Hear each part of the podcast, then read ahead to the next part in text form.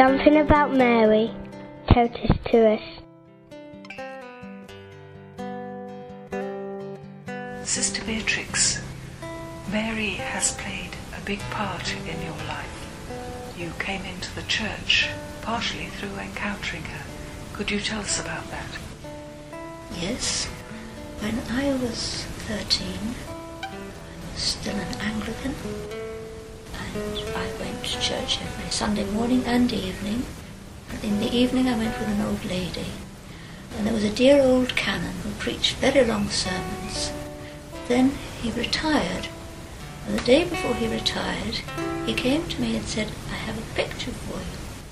He gave me this picture. It was beautifully carved frame with doors, which was very unusual.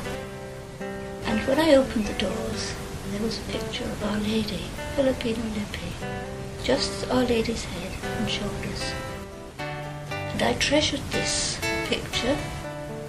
I took it home, delighted with my treasure, but I wasn't allowed to hang it on the wall.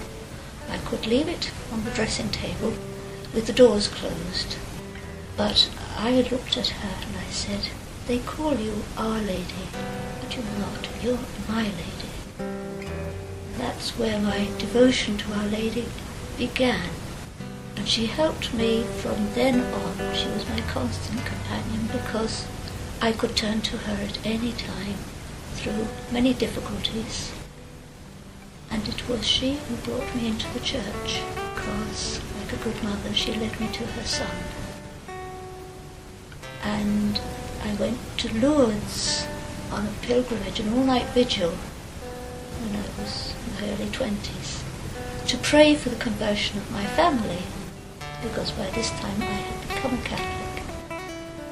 And in the grotto, in the early hours of the morning, I gave my life entirely to our Lord. I vowed my life to our Lord. I didn't really understand what it meant, but there began my vocation religious life.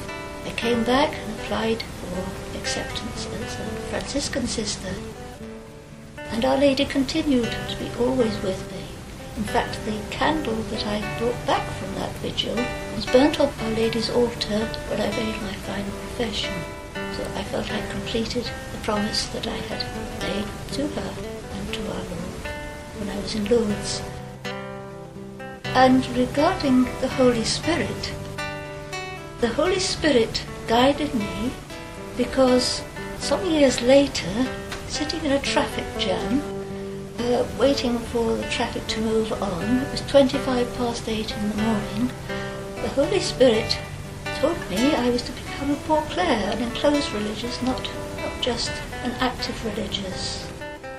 And uh, I've never looked back.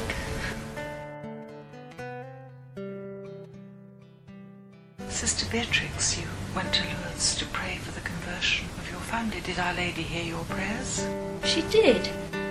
It took a long time, and it seemed that uh, I hadn't really understood her in the beginning because when I became a Poor Clare, I entered the Poor Clares in the September, and in the October my parents told me they were receiving instruction.